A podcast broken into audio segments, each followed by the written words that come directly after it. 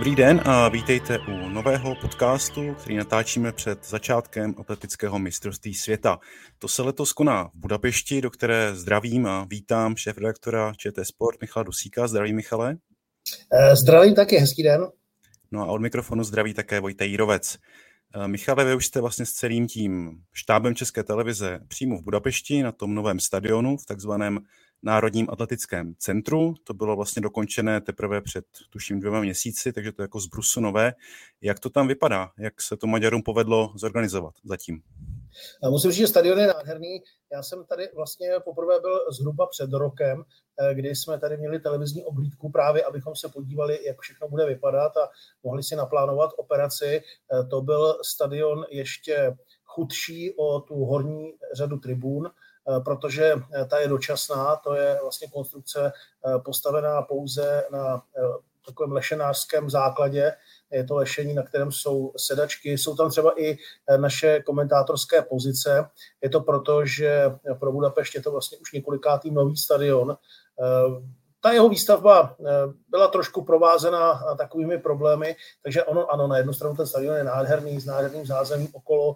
Eh, ten stadion by měl do budoucna sloužit přesně, jak jste říkal, jako Národní atletické centrum, to znamená jednak pro pořádání velkých atletických závodů, pro trénink atletů, ale i pro trénink veřejnosti, protože třeba právě ten ochos, který se odkryje poté, kdy se zbourají ty horní tribuny, tak ten bude jako velká běžecká dráha k dispozici vlastně všem příchozím. V okolí je spousta dalších eh, prostorů, kde se dá sportovat, kde se dá eh, trénovat, připravovat se, nebo si jen tak jít zablbnout.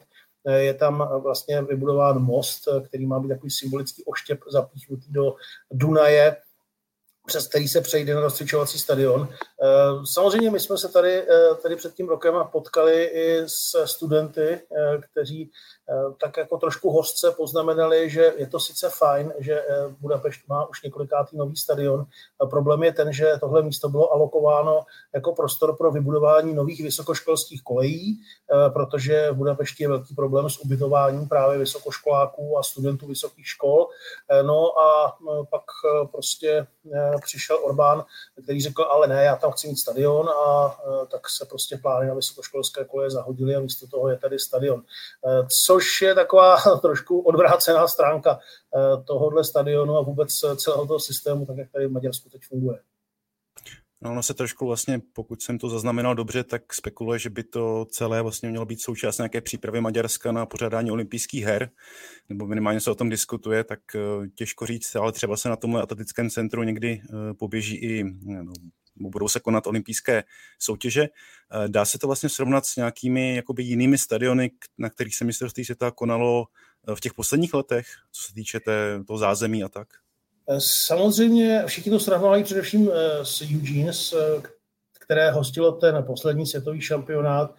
To je srovnávání nesrovnatelného, protože v Eugene tam se vlastně konal světový šampionát na historicky nejmenším stadionu, na kterém se kdy závodilo. Ale bylo to přesně, protože pořadatelé řekli, no eh, ten stadion je vyhovující, ta plocha je skvělá, všechno je skvělé, no a nemá, my nemáme potřebu tady budovat eh, stadion pro 20 tisíc, 25 tisíc diváků atletický, který by pak neměl využití. My prostě tady máme stadion, který je velmi příjemný a musím, že to prostředí tam dokázali eh, fanoušci atletiku udělat skvěle. No a stejně eh, mnohem víc diváků sleduje atletiku v televizi, než kolik se fyzicky dostane na stadion. A pro naše potřeby a proto, že se koná na mistrovství světa ve Spojených státech, eh, tenhle stadion vlastně stačí. Samozřejmě, že jsou, nebo byly hlasy, že prostě to prostředí do zázemí bylo malé, že se stěžoval třeba ten tým, který připravuje eh, televizní přenosy, že prostě tam nebylo dost prostoru na to, kam postavit všechny přenosové vozy, což je pravda. Na druhou stranu si myslím, že eh, kdyby se v Eugene vybudoval nějaký megalomanský stadion, tak by to byl pomník který by nadále neměl využití. Jo, kdyby to byl stadion na americký fotbal, eh, tak eh, tam by samozřejmě ty velké tribuny využité byly. Na atletiku to, co je v Eugene, dostačuje bohatě. On už byl takhle dostavený, už byl zrekonstruovaný, on byl eh, proti tomu původnímu ta kapacita byla zvětšená. Co se týká Budapešti a té olympijské kandidatury, to si myslím, že je spíš jenom takový sen, než nějaký reálný plán, protože do budoucna se nedá počítat s tím, že by olympijské hry mohli dostat takhle vlastně v úvozovkách pořád Maďarsko je malá země na pořádání olympijských her, ale třeba evropské hry nebo něco podobného si myslím, že Budapešť bude chtít získat, nebo minimálně o to bude chtít bojovat, protože je to docela prostor, na kterém se dají nahrát politické body. Tak uvidíme, jak to potom ve skutečnosti dopadne. Jak už jsem říkal, vy už jste vlastně s celým štábem, eh, myslím, že od včerejška přímo v mhm. Budapešti. Eh, na co se vlastně diváci ČT Sport mohou těšit? Já připomínám, že šampionát začíná jako takový eh, v sobotu ráno nebo v sobotu dopoledne, bude trvat vlastně celý více než týden až do té přes příští neděle, tak co vlastně jste si nachystali nebo na co se mohou, mohou ty diváci vlastně těšit v těch přímých přenosech? Eh, když začnu od programu, je to vlastně trošku novinka, protože eh, až dosud eh, program býval desetidenní, teď je devítidenní, takže zase došlo k lehkému zahuštění těch finálových bloků, což je právě dobrá zpráva třeba pro televizní diváky, protože ty finálové bloky tím pádem budou ještě výživnější. No a my jsme znovu připraveni nabídnout ten program tak, aby opravdu divák viděl všechny zajímavé momenty tohoto světového šampionátu. A to eh, samozřejmě i ve chvíli, kdy se plně vloží do našich rukou a bude sledovat tedy eh, vysílání na ČT Sport, kde mu tedy nabídneme opravdu atletiku od A až do Z, tedy od první po poslední minutu nabídneme vlastně všechny, eh, všechny momenty tohoto světového šampionátu, ale zároveň pro diváka, který má třeba svůj zájem v jedné konkrétní disciplíně, nebo prostě je to fanoušek já nevím, eh, skoku do dálky, eh, tak eh, my nabízíme i tu možnost dívat se kontinuálně pořád jenom do toho sektoru, kde se bude skákat dálka, právě prostřednictvím jednak webu čtsport.cz, případně ČT Sport Plus té platformy, která nabízí vlastně vysílání jednotlivých linek. Je to proto, že my odsud přes optiku si do Prahy posíláme vlastně jednotlivé tyhle linky. Možná zkusím ve stručnosti vysvětlit, eh, protože atletický přenos vzniká tak, že každá disciplína technická má svoji malou režii, no malou, no tady v případě eh, zrovna mistrovství světa to je docela velká režie, protože tady na stadionu bude víc než 100 kamer eh, dohromady. Myslím, že 107 je to poslední číslo. No a každá ta disciplína má vlastně svého režiséra a ten vyrábí samostatný přenos z té disciplíny. No a pak jsou dvě možnosti. Ta jedna možnost je, že pak je tady ještě takzvaná velká režie, která se stará o běhy a stará se i o takzvaný mezinárodní signál. To znamená, ta pak skládá dohromady z těchto jednotlivých signálů ten mezinárodní signál, který jde do světa. A nebo je možnost, kterou využíváme my, brát si ty jednotlivé feedy, ty jednotlivé trasy z těch disciplín, plus si bereme tu trasu z běhů, a skládáme si z toho svůj program, což dává uh, svou logiku, protože uh, ve chvíli, kdy se běží třeba rozběhy na 5000 metrů, teď mi nechytejte za slovo s časovým programem, přiznám si, že to z úplně ne, nevím, jak to tam je s kolizemi, ale běží se rozběhy na 5000 metrů, kde česká účast není a do toho bude Nikola Grodníková a další české oštěpařky házet kvalifikaci, tak my si samozřejmě vybereme pokusy českých závodnic kvalifikace oštěpů, zatímco do toho mezinárodního signálu půjdou ty rozběhy na 5000 metrů. Takže to je ta výhoda, kterou nám nabízí to, že si bereme ty jednotlivé trasy, ty jednotlivé kanály. eh, z disciplín, že si můžeme ten program poskládat eh, s ohledem na český zájem, na zájem českého fanouška, na zájem českých atletů a na to, abychom ukázali co nejvíc českých startů. Eh, takže ten signál, který vidíte na obrazovkách české televize, je signál, který je opravdu ustříhán režisérem v Praze z těch jednotlivých tras. No a navíc tedy k tomu dáváme tu možnost, pokud by někdo byl opravdu velký fanoušek třeba i zmiňovaného oštěpuže, tak se může na tu kvalifikaci podívat kompletně a nebude mít přerušenou vůbec ničím. Může si tenhle program naladit eh, právě eh, jednak na webu nebo případně na dalších platformách eh, celého toho systému ČT Sport+. Plus. Takže jak je vidět, tak těch možností, jak sledovat eh, nejlepší vlastně světovou atletiku je spoustu. Zároveň na tak vlastně obrovské akci se podílí evidentně spoustu a spoustu lidí, aby potom ten výsledný produkt eh, mohl jít do světa. Já se zeptám ještě na jednu věc, jak vlastně vypadá den komentátora na, na mistrovství světa, protože ty bloky tam jsou vlastně dva, že jo, ten dopolední a, a večerní. Je to hodně hm, nahuštěné, napěchované, tak jestli můžete nějak našim posluchačům vlastně naznačit, kolik práce to vlastně obnáší. Eh, tak samozřejmě ta práce začala už eh, dlouho před šampionátem, protože člověk se na takovou akci nepřipravuje jenom v těch dnech, kdy je mistrovství, ale pochopitelně směrem k tomu mistrovství té práce přibývá, stejně tak jako přibývá těch příprav. Eh, já teda teď jsem si to trošku ještě zkomplikoval tím, že jsem slíbil, že dám na web čtsport.cz alespoň tu část příprav, která je v nějakém podobě, ve které se běžný divák může vyznat, eh, takže to splním a eh, tím pádem jsem si musel udělat přípravy i na disciplíny, které nekomentuji, na které bych zdaleka tak připraven nebyl, ale to není zase nějaké stěžování si, prostě jsem to slíbil, tak to rád udělám. No a eh, ta, ten den, samozřejmě záleží to na tom, jak ten dopolední program vypadá. Musím říct, že každý komentátor, když se podívá na program šampionátu, tak První, na co se dívá, jsou eh, volná dopoledne, protože je to velmi cené místo eh, v programu, kdy se člověk může trošku srovnat a může se tam trošku, eh, trošku nějaké věci dát dohromady, protože jinak třeba chodecké závody začínají v 7 hodin. To znamená, že minimálně, minimálně těch 45 minut před závodem už musíte být na stadionu. Už buď dlouho do noci nebo brzo ráno si chystáte přípravy na ten konkrétní závod, protože eh, takové ty konkrétní přípravy nejde udělat eh, s nějakým velkým předstihem. Já samozřejmě mám teda po eh, v nějaké databázi poskládány věci o různých atletech, ale stejně tu startovní listinu dostanete až den večer, ten večer před samotným závodem, takže teprve v tu chvíli můžete dělat konkrétní přípravu na konkrétní lidi úplně do detailů. A zase to není tak, že byste si řekli, no dobře, tak tady mám 10 favoritů, tak si připravíme těch 10 favoritů a těch dalších 60-70 eh, závodníků můžu nechat plavat, protože on se vepředu může objevit eh, někdo další, nebo se tam něco stane, kde právě byste taky měli tomu divákovi něco říct i o tom závodníkovi, který třeba v tu chvíli je na 64. místě.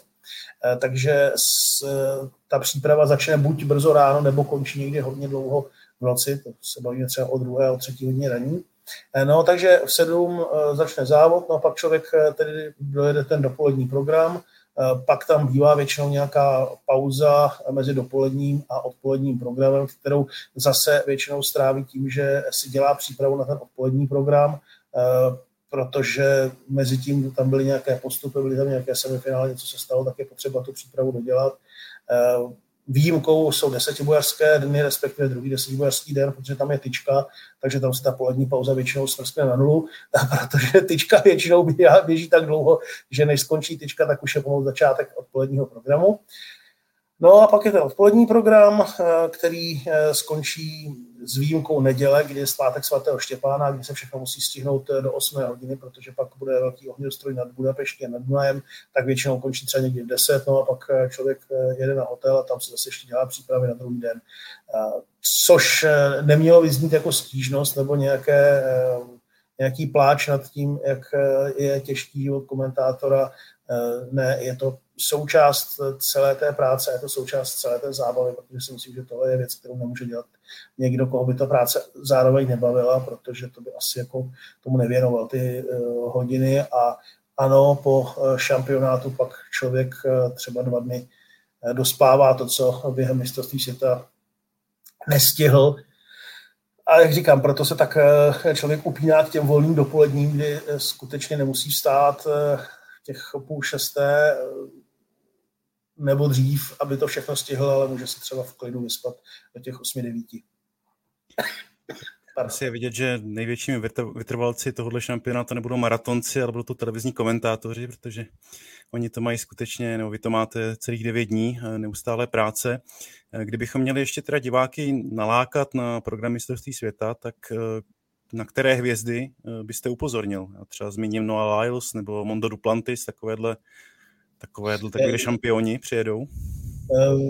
Začal jste velmi správně, eh, určitě Fred Carly, eh, další. Dneska jsme právě eh, vlastně jsem sotva tak tak stihnul tohle povídání, protože ten den se trošku protáhl oproti původnímu plánu, ale zase jsme měli vlastně možnost, dostali jsme nabídku mít individuální rozhovory Eh, s několika velkými hvězdami tohoto šampionátu, takže jsme natočili rozhovor s Karstenem Warholmem, s jeho trenérem, eh, velmi zajímavé povídání s trenérem Karstena Warholma, eh, máme rozhovor s Mutazem S.O. Maršámem, Mimochodem, tak jak vlastně můžete slyšet ty varianty výslovnosti Baršim anebo Baršám u nás v české televizi, tak jsme si znovu dneska s Mutazem potvrdili a on to ocenil, říkal, oni mi všichni říkají Baršim, ale ta arabská výslovnost mého jména je někde mezi Baršám a Baršim, takže já jsem říkal, tak jak si přejete, abych vám říkal, říkal když mě bude říkat Baršám, budu opravdu velmi rád, protože je to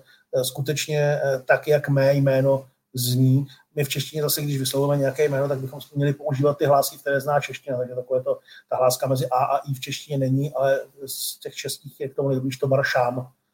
Eh, takže to jsou takové drobnosti, které potěší a samozřejmě to je taky další hvězda Lamon Marcel Jacobs, olympijský vítěz na stovce, Eh, halový mistr světa, ale taky běžec, který byl loni zraněný, takže na mistrovství světa nemohl potvrdit svoji formu, potvrdili na mistrovství Evropy. Eh, s tím jsme taky dneska dělali rozhovor a taky si myslím, že to bude zase zajímavá postava. Eh, Sherika Jacksonová, fenomenální jamajská sprinterka, i na rozhovor s ní se můžete těšit, i ten jsme dneska točili, eh, takže my jsme si to vlastně dneska docela vybrali, co se týká hvězd, ale eh, samozřejmě další uvidíme ženská výška, eh, to si myslím, že bude hodně zajímavá disciplína, protože tam ten souboj Ukrajina versus většinou tedy hlavně závodnice od protinožců Austrálie, Nový Zéland taky bude hodně zajímavý. Mondo Duplantis, to je pochopitelně na všech závodech kluk z plagátů, i tady eh, v Budapešti, protože eh, tak, jak eh, bývají ty další souboje o setinkách a tisícinkách, o centimetrech, tak Mondo Duplantis ten Eugene vyhrál v novém světovém rekordu a vlastně rozdíl mezi prvním a druhým byl větší než rozdíl mezi druhým a osmým. Eh, ve skoku o tyči, což už je docela jasná známka toho, jak odskočený Mondo byl. No a já doufám, že mezi ty velké světové hvězdy se dostane i český dres, eh, samozřejmě největší českou nadějí jako Badlejch, eh, který zatím vede světové tabulky, ale to samozřejmě neznamená, že by si sem jel stoprocentně pro zlatou medaili na mistrovství světa. Mužský oštěp je velmi vyrovnaný a tam bude opravdu záležet na tom, kdo bude mít formu tady a teď. Pak jsou i e, další čeští atleti a atletky, kteří se vedou budovat. Mimochodem e, ještě jedno, jeden primát v letošních tabulkách Česká atletika má a to je smíšená štafeta na 4x400 metrů, ale tam přeci jenom ty letošní tabulky jsou trošku zkreslené tím, že ty nejkvalitněji sestavené štafety na 4x400 ještě letos neběžely, ale i tak je to známka toho, že ten český kvartet má velkou kvalitu, to vítězství v Kořově bylo úžasné a hlavně má určitě šanci na to projít do finále a tam bojovat eh, o co nejlepší umístění. Medaile samozřejmě i na 4x400 mix budou tedy vyset hodně vysoko, ale stát se může lecos. Staly se asi méně, méně pravděpodobné věci už v historii atletiky. To je pravda. Ještě než se přesuneme k dotazům diváků, které přišly, tak eh, bych se ještě zeptal na to, že vlastně mistrovství světa letos slaví 40 let, poprvé vlastně 40 let od roku 83, kdy se poprvé eh, konalo to oficiální mistrovství světa. Eh, já když třeba jsem se jako díval do minulosti, na se vzpomínal, tak jsem třeba jako malý sledoval atletická mistrovství světa, tak se mi vždycky vybaví Tomáš Dvořák a ty šampionáty na přelomu tisíciletí. No ale kdo jako pro vás jsou ty vlastně největší momenty z historie mistrovství světa, které si vlastně budeme i eh, během toho šampionátu připomínat? Tak na co si vzpomenete vlastně nejvíc? Těch momentů je strašně moc. Eh, já možná k tomu připomenu ještě jednu věc, že mistrovství světa slaví 40 let a 40 let slaví také vysílání české, respektive československé televize z mistrovství světa, což je unikátní, protože z těch velkých sportů je to vlastně jediný sport, kde můžeme říct, že jsme vysílali všechna mistrovství světa. Eh, samozřejmě u některých sportů je to dáno tím, že ten světový šampionát vznikl ještě dřív, než vznikla televize, ale je to uh, takové specifikum atletiky, že vlastně všechny světové šampionáty diváci mohli sledovat na obrazovkách české, respektive československé televize, i když byli třeba v zámoří nebo v, v Japonsku, v Koreji, uh, tak mohli být diváci u toho a myslím si, že i to je věc, kterou, která vytváří tu velkou diváckou základnu atletiky. No, těch momentů je strašně moc. Já možná spíš pozvu diváky na to, aby sledovali jednak stránky čtsport.cz a nebo i naše vysílání, protože my budeme právě do vysílání vkládat. Já jsem si prošel tu historii světových šampionátů a snažil jsem se vybrat z každého šampionátu jeden mužský a jeden ženský výkon. A ještě jsem se tady snažil, aby tu skládačku měl složitější poskládat, tak aby každá disciplína tam byla jenom jednou. A musím říct, že to byla strašně zajímavá procházka do více či méně vzdálené historie. Já jsem teda navíc měl to štěstí, že jsem vlastně jako komentátor Eh, u atletických šampionátů nebyl pouze čtyřikrát, u těch prvních čtyř eh, v Helsinkách, tam přece jenom ve 12 letech by mě k tomu mikrofonu asi ještě nikdo nepustil.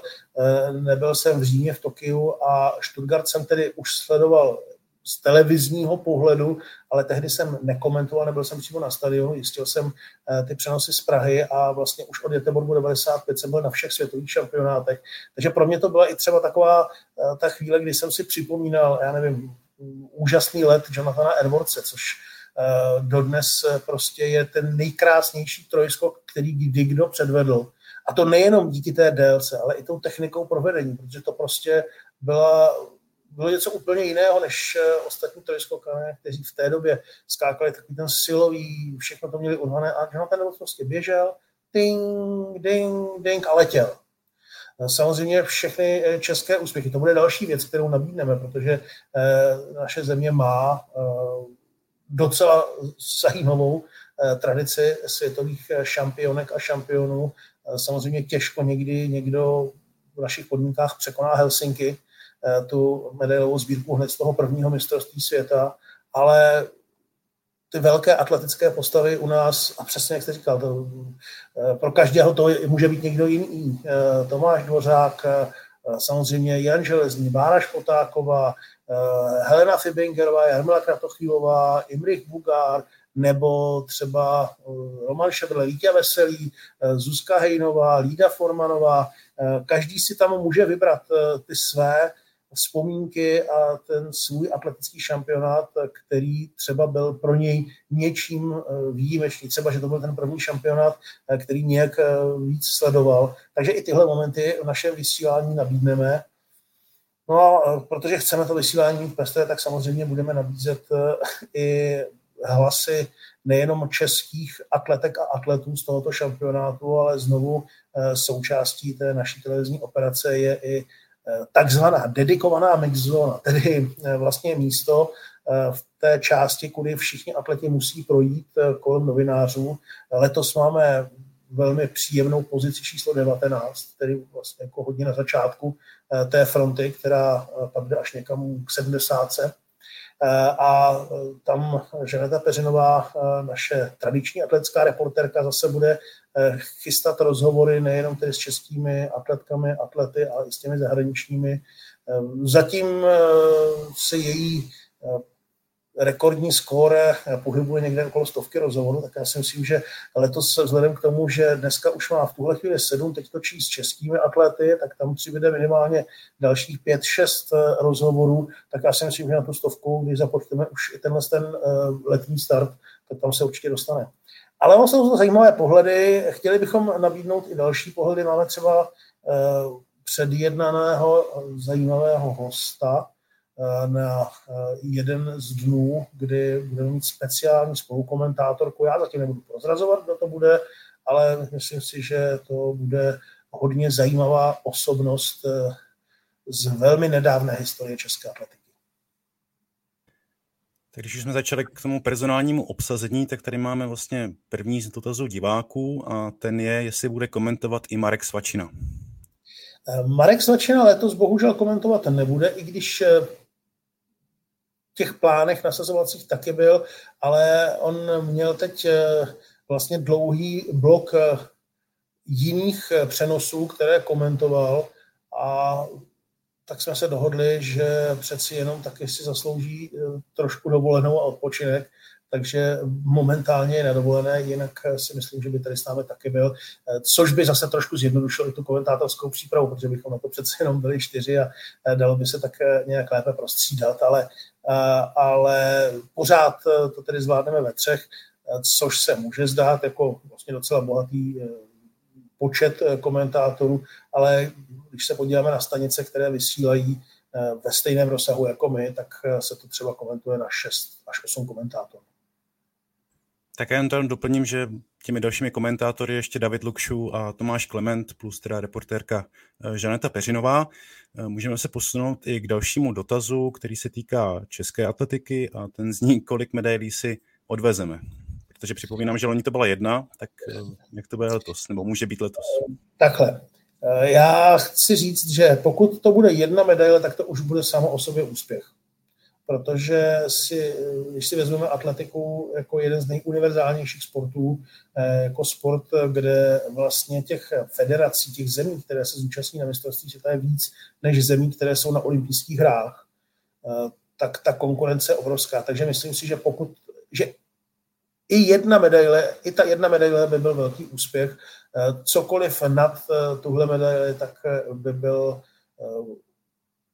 fakt jako super úspěch, protože eh, když reálně se podíváme do světových tabulek, no tak vlastně, dobře říkal jsem 4x400 mix, ale tam eh, to eh, bude úplně jiná jízda tady v Budapešti, tak na těch medailových pozicích je skutečně pouze jako Van v tuhle chvíli. S tím trochu souvisí i další z dotazů, který zní, v čem vidíte úpadek české atletiky, protože světových atletů a tím i výkonu produkujeme čím dál tím méně. Nevím, o kolik se snížila členská základna. Je atletika dostatečně propagovaná? Tak to je ten dotaz. Eh, no, ten dotaz je sice hezky položený, ale nemyslím si, že se úplně zakládá na pravdě, eh, protože tak si pamatuju na šampionáty, kde se zase čekalo vždycky na Honzu Železného, že získá tu jedinou medaili. Byly šampionáty, kde to byla Bára Špotáková, která zachraňovala českou výpravu tou jednou medailí. Eh, já si nemyslím, že je to nějaký úpadek. Ono se vždycky samozřejmě ta výkonnost pohybuje ve vlnách, vždycky se objeví nějaká generace, kde třeba těch lidí, kteří mohou bojovat o evropské či dokonce světové medaile je víc. Eh, a teď zrovna jsme třeba v situaci, kdy tyhle osobnosti třeba teprve dozrávají. Když se podíváme na výsledek našich juniorských atletů a atletek, eh, tak eh, tam to naopak eh, třeba teď v Jeruzalémě byl rekordní šampionát. Navíc, jak říkám, pořád se můžeme dočkat i nějakého překvapení na tomhle šampionátu. Já třeba si myslím, že Amalie Švábíková v tyči může být velmi zajímavou osobností k tomu, aby člověk sledoval. Stát se může lecos, já si rozhodně nemyslím, že by to byl nějaký úpadek, že by prostě česká atletika byla na nějaké, nějaké vlně dolů. Eh, co se týká členské základny, já si myslím, že atletika je na tom podobně jako ostatní sporty. Eh, to znamená, ono u všech sportů, ta členská základna, nebo u většiny sportů, abych to úplně negeneralizoval, tak trošku klesla. Je to spíš o tom, abychom dětem tu ten sport ukázali, jak je to atraktivní, jak je to zajímavé, trošku je k němu, ale když řeknu přitáhli, tak to vypadá, jako kdybych eh, se za ně chtěl postavit s bičem a k tomu sportu je dohnat. Ne, spíše prostě ukázat eh, to, že v tom sportu se opravdu dají zažít eh, ty pocity, které jinak vlastně člověk v životě zažije jenom málo.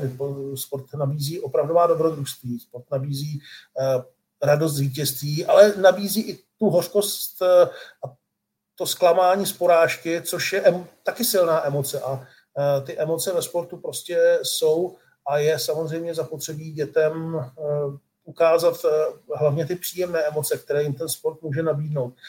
Nejenom to samotné závodění, ale i třeba tu partu kolem toho sportu, to, že se stanou součástí nějakého týmu, že prostě mají nějaké místo, že si prostě najdou nějaké kamarády, kteří jim dokáží pomoct eh, opravdu, aniž by si o to museli říct. Eh, to jsou věci, které můžou přivést děti ke sportu. Nepřivede k němu nějaký, nějaké rozkazování, zákazy. Dneska třeba zrovna, teda musím říct, když už jsme narazili na tohle téma, tady možná je prostor na to, abych trošinku nepatrně odbočil, Eh, tak eh, jsem si povídal se šéfem Jamajského svazu a on říká, jsme se tak bavili, proč jako Jamaika vlastně taky jako malá země je schopná produkovat takovou spoustu atletů a samozřejmě kromě toho, že pro Jamajčany jsou ty velké atletické hvězdy vzory a na jejich základě jdou za sportem, je pořád Jamajka relativně chudá země, takže třeba i pro ty děti nebo pro ty, mladé, pro ty mladé lidi, kteří se už věnují nějakému sportu, tak ten sport se může stát cestou z chudoby ven. Tak další věc je, že na Jamajce je mnohem víc než u nás provázána eh, na střední škole, sport a škola. To je třeba věc, která na Jamajce, tam, to je věc, kterou bychom se na Jamajce mohli učit, protože tam opravdu eh, třeba toho tělocviku, ale zajímavé děleného tělocviku na středních školách mají mnohem víc než u nás. A pak tam jsou ty champs, eh, což je vlastně eh, něco jako u nás atletický gigant, tedy, takzvaný, tedy to mistrovství mládeže, ale prostě na, atlet, na Jamajce champs, tedy atletický šampionát mládeže. To je eh, událost bezmála olympijských rozměrů. To je prostě pro ně neskutečná věc. A kdo se dostane na champs, což je závod učený pro mládež, tak to je prostě, on tam zažívá to, eh, co zažívají olympionici. To, že se vůbec dostal na, eh, na tenhle šampionát. A to si myslím, že opravdu na Jamajce pomáhá k tomu, že eh, spousta dětí, které sportovaly, si ten sport dokáže pronést i přes střední školu, přes ten věk 15 nebo 14 až 18 a dokáže se mu věnovat. A pak samozřejmě se dá ten sport rozvíjet dál.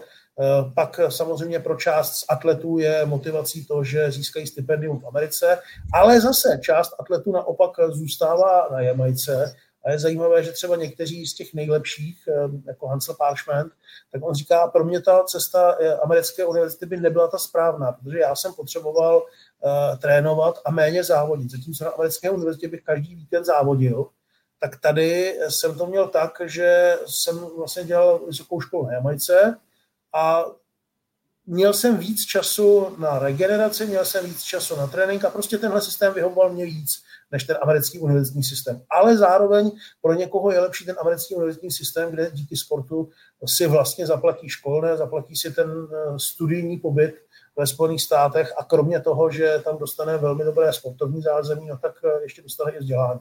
A tak je to cesta. Ale říkám, ten rozdíl třeba je na té střední škole, kde u nás to propojení škola-sport pořád moc nefunguje.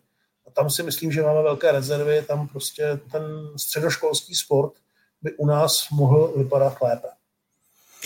Právě jak jste zmiňoval to Champs, tak já si pamatuju, že si před několika lety četl knížku o Usainu Boltovi, kde právě nějaký ten britský autor právě cestoval na Jamajku a mluvil tam právě s těmi jeho učiteli na střední škole a tak dále a bylo z toho jako poznat, že Eh, právě tyhle ty mládežnické nějaké mistrovství jako mají docela velkou mhm. váhu a on o tom jako i sám mluvil, působilo tak jako hodně, eh, jak říkáte, propojeně, nebo že on se fakt jako mohl věnovat uh, té přípravě možná daleko více, než by to bylo možné, možné v Čechách, i díky tomu, že vlastně na Jamajce to, to běhání má samozřejmě um, obrovský status, obrovskou jako um, pozici, takže uh, tam skutečně ten systém asi se dá říct, že je trošku na, na jiné úrovni, než, uh, než u nás. Možná s tím... No. Já pardon, jenom, eh, když se mluví o něčem, já musím říct, že mně se třeba v tomhle líbí eh, olympijské hry mládeže u nás, ODM, eh, což olympiáda dětí a mládeže je právě pro mě, když jsem zažil atmosféru na, na vlastně několika vydáních ODMky, tak ta atmosféra se právě blíží k těm jamajským champs. To znamená, že tam opravdu pro ty mladé sportovkyně a sportovce je obrovská prestiž se tam dostat a oni prožívají skutečně olympijské dny a může je to do budoucna právě nasměrovat k tomu sportu, protože tam zažijí právě ty pozitivní emoce. To jsem jenom chtěl říct, že i v tomhle tom směru už e, i u nás něco máme. Ale přesně, e, přesně, Champs je, Champs je pojem, to je najméně prostě neskutečný pojem. Možná tady mám ještě jeden další dotaz, který přišel a který se možná trošku s nimi souvisí. Eh, jak je na tom atletika ve srovnání s prize money a celkově možností se jí živit? A to srovnání je třeba s jinými sporty jako biatlon, tenis a, a další. No, eh, já si myslím, že třeba co se týká biatlonu, tak tam to může být plus minus podobné, ale samozřejmě vždycky záleží na, tom, na té úrovni toho závodníka, když by se našel další Usain Bolt, tak pochopitelně si může atletikou vydělat zajímavé peníze. Na druhou stranu, pokud by na stejné úrovni hrál třeba golf, nebo i ten tenis, tak bude určitě finančně zabezpečen lépe, eh, protože třeba co se týká price money jako takových, tak samozřejmě atletické price money jsou, jsou i na mistrovství světa, eh, jsou tady i odměny za světové rekordy, ale pořád eh, u špičkových atletů i u těch nejlepších atletů, u těch atletů, kteří posouvají světové rekordy, jako je Warholm nebo Sidney McLaughlinová, Lebronová a další, tak eh, pořád eh, tyhle price money tvoří jenom tu menší část eh, peněz, které si vydělají. V atletice pořád jsou atleti víc závislí na sponzorech a na partnerech, na těch sponzorských smlouvách, kde je ta větší část peněz pro ty špičkové atlety, než samotné price money za výkony, které předvádějí na stadionech. Říkám, u toho biatlonu tam si myslím, že to bude podobné, tam třeba pro ty špičkové atlety ta, ty price money jsou ještě o něco větší než zase třeba eh, peníze, které jsou na světových pohárech biatlonu. Eh, u tenisu tam, když se budeme mluvit opravdu o špičce atletiky a špičce tenisu, tak eh, tam tenisté vydělají podstatně víc. To stačí se podívat na to, jaké jsou price money na Grand Slamových turnajích nebo na velkých turnajích, tak to jsou peníze, které si atlet vydělá pouze, když vyhraje mistrovství světa ve světovém rekordu. A to se bavíme o normálním turnaji. Když se budeme mluvit o Grand Slamovém turnaji, eh, tak eh, to jsou peníze za jeden Grand Slam, které si třeba Usain Bolt na, čistě na price money podle mě neviděl za celou kariéru. Máme dotaz ještě na eh, čas na ještě poslední dotaz, který se týká vlastně dnešního dění přímo v Budapešti, kde byl po třetí zvolen prezidenta světové atletiky Sebastian Kou. Je to podle vás člověk na tom správném místě. Já totiž připomenu, že on, když začínal v tom roce 2015, tak to bylo období velkých korupčních skandálů. Ten eh, předchozí prezident Diak pak dokonce byl odsouzen do vězení. Tak eh, je podle vás Kou jako ten člověk, který atletiku vede, teďka už teda ve třetím období jako povede eh, správným směrem? Sebkou není anděl, Není to nějaký anděl, který by byl úplně bez jediné poskvrny a byl dokonalý, ale myslím si, že v tuhle chvíli je to pro atletiku ten správný muž. Eh, je to člověk, eh, který má silný smysl pro fair play, je to člověk, který eh, se nedá úplně jako jen tak lehce koupit. To bylo třeba vidět i z jeho postoje vůči Rusku. A teď se nemusíme mluvit jenom o tom ruském útoku na Ukrajinu. Už předtím, ve chvíli, kdy prostě byl dopingový problém, kdy prostě v Rusku byl prokázaný státem eh, podporovaný doping, eh, tak atletika byla prvním sportem, která prostě Rusko distancovala. A bylo to prostě podrobeno kritice, byl velký tlak. Samozřejmě Rusové se snažili nějakým způsobem i třeba protože Rusové se do těch eh, mezinárodních federací často dostávají přes peníze, dostávají se často přes sponzory, eh, protože ruské firmy se pak eh, stanou sponzorem nějaké federace, no a najednou se snaží ovlivňovat rozhodování té federace ve svůj prospěch. Tak tohle třeba Sebastian Kou vůbec nepřipustil a vůbec žádným způsobem to na něj nemělo žádný vliv. On ukázal svoji sílu už jako šéf organizačního výboru olympijských her v Londýně, kde se všichni shodli na tom, že to byly jedny z nejlépe organizované, vůbec nejlépe zorganizované olympijské hry v historii. Navíc olympijské hry, které po sobě nenechaly eh, takové ty pomníky eh, padlých, eh, to znamená ruiny sportovišť, které už nikdy nikdo nevyužije. To byly prostě hry, které byly skvěle zorganizované, všechno skvěle fungovalo a když nějaké sportoviště zůstalo, tak dodnes je využíváno, anebo se prostě rozmontovalo a přesunulo jinam. E, nezůstaly tam prostě nějaké budovy, které by nikdo nevyužíval, vys třeba olympijský kanál v Aténách nebo spousta e, pomníků v Riu, olympijské pomníky, které už nikdy nikdo nedá dohromady a v podstatě jenom chátrají. No a co se týká atletiky, on šel přesně, jak jste říkal, do velmi složitého období. Já znám tedy Koua ještě předtím, než byl šéfem olympijských her v Londýně a myslím si, že on tu vizi měl od začátku, kam by chtěl atletiku odvést.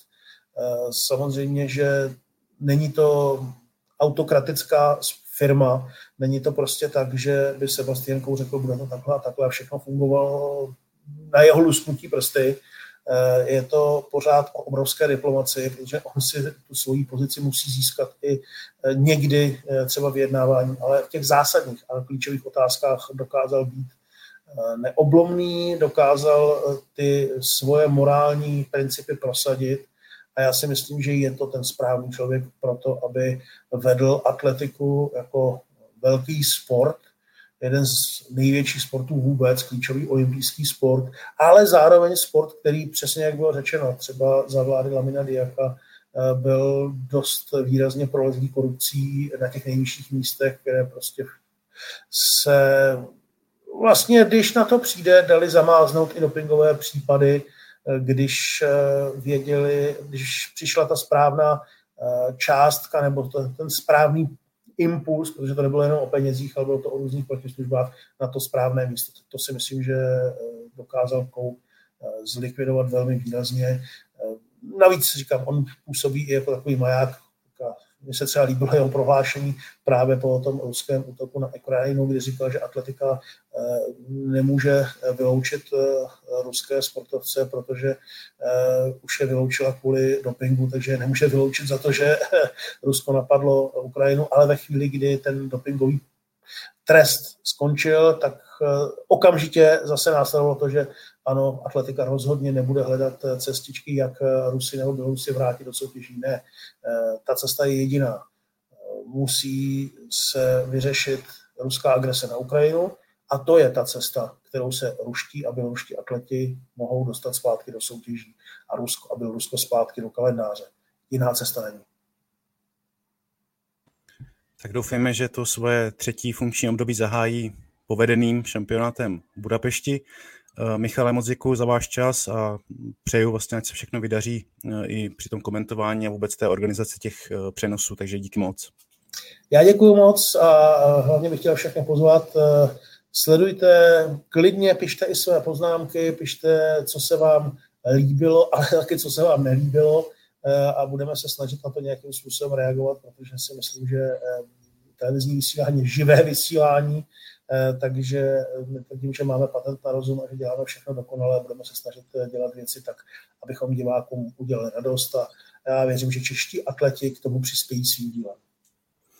No a od mikrofonu se loučí taky Vojta Jirovec a my se vlastně s naším podcastem pravidelně budeme hlásit i během atletického šampionátu s několika speciálními hosty a vlastně i členy štábu eh, České televize přímo v Budapešti. Takže do té doby se mějte hezky a díky moc za poslech. That's fair.